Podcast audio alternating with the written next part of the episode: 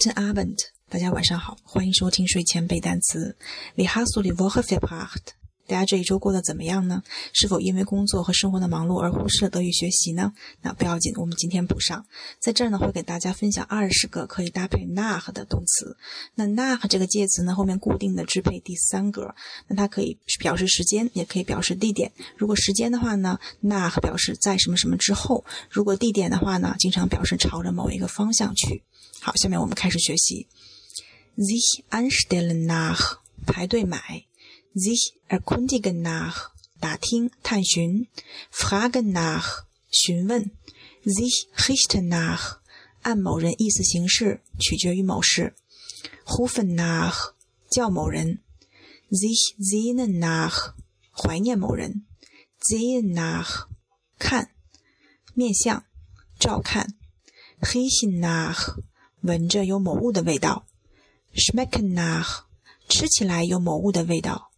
Stinken nach，散发出什么的臭味儿；aussehen nach，似乎好像要；auswandern nach，移居到；benennen nach，按照什么什么取名；hungern nach，渴望；pfeifen nach，吹口哨召唤；hingen nach，竭力获得，拼命追求；schicken nach，派人去请。Sich umsehen nach 寻找、寻求；urteilen nach 根据什么判断；verlangen nach 要求、渴望。好了，这就是这二十个动词了。那和往常一样，这二十个动词的文字版，大家可以在荔枝调频 FM 三八七三零八丹丹德语的网页上看到，或者也可以加入我们德语交流的学习群。